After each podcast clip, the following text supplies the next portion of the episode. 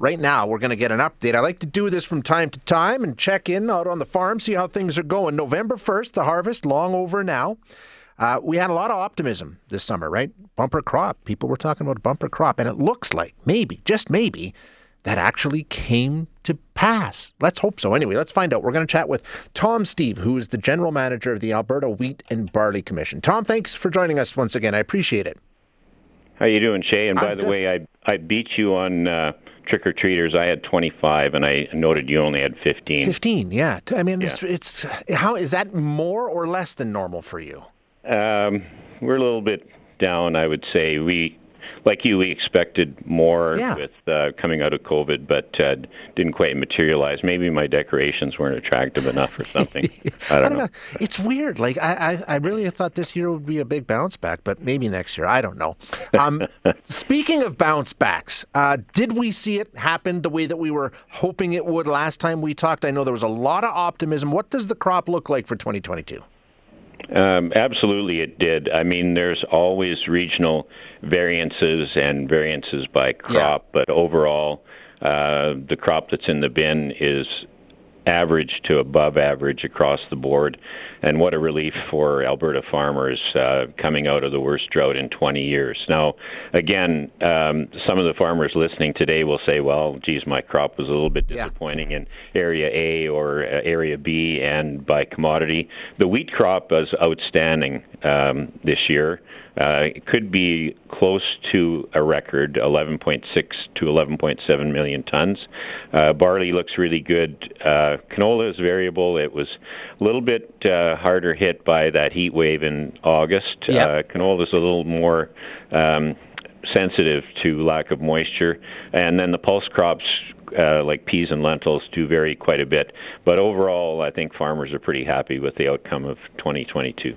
And uh, I know uh, at the beginning of the year we talked a lot about the fact that this would be the most expensive um, crop that was ever planted. Um, so, uh, uh, in terms of you take that into account, and they're still upbeat. Yeah, well, it was, but um, on the other side of the equation, uh, commodity prices are still relatively strong. Yeah, yeah. They're, they're not they're not the record levels that we saw at the beginning of the Ukraine war, but um, they're right up there. Uh, you know, for example. Uh, High quality wheat is in that uh, twelve dollar bushel range. Canola is nudging up against twenty dollars a bushel, and um, yellow peas, which is the main pulse crop, you know, uh, twelve to twelve fifty. And I think there's upside still in uh, markets.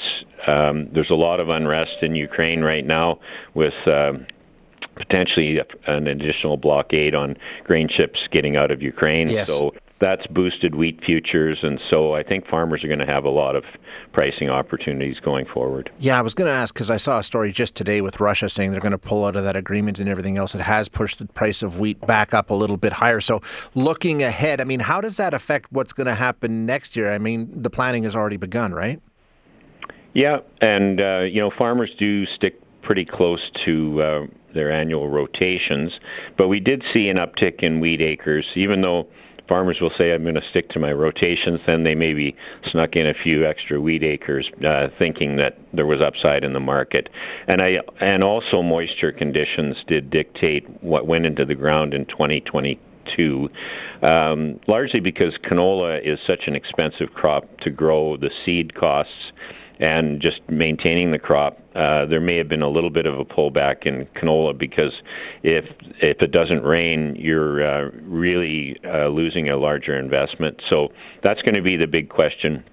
Uh, going into 2023 crop is planting decisions uh, will could vary a little bit uh, with uh, concerns ongoing concerns about moisture because we really didn't replenish our moisture. We just got a really nice big shot of rain in June, and that saved the crop. Um, what about getting it shipped where you needed to get it shipped? I know there were some concerns, some worries. I mean, there always is in terms of um, the rail lines being able to keep up and all the rest. How is that looking so far? Um, overall, um, it's reasonable. Uh, I would say that uh, there's always one railway that outperforms the other, and this year it's CN's turn. Uh, they're doing better in terms of car order fulfillment. Uh, and CN is uh, lag or CP is lagging behind somewhat. Mm-hmm. Um, but you know, not uh, that we're raising alarm bells Okay. or anything. But uh, and CP rail tends to dominate the southern prairies, and CN in central Alberta, you know, based in Edmonton and the Peace River region. So CN doing better than CP right at the moment, but uh, no serious red flags. That said, when we get into bad weather, that's generally when the railways start to have problems, you know, with uh, trains freezing up, uh, derailments, you name it. So, um, you know, heavy snow in the mountains, you, Yep. tho- those kinds of factors. Yeah, exactly. And that's on the way, as we know. Snowfall warnings as we speak. Exactly, yeah. Okay, Tom, I appreciate the update as always. Thank you, sir. Yeah, great to talk to you. You bet. We'll chat again soon. Bye bye.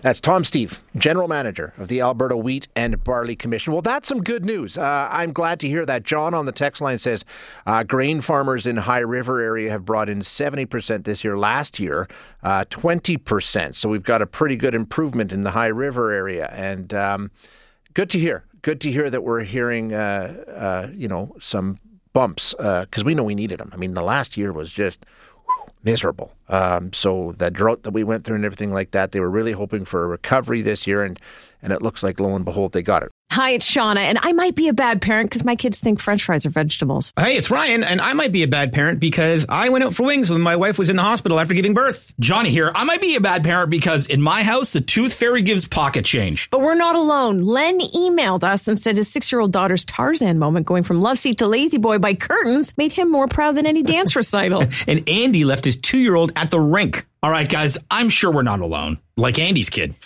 For stories and confessions like this, make sure you check out our podcast. It's called Bad Parents, and it's available wherever you get your podcasts. I left a glove at the rink.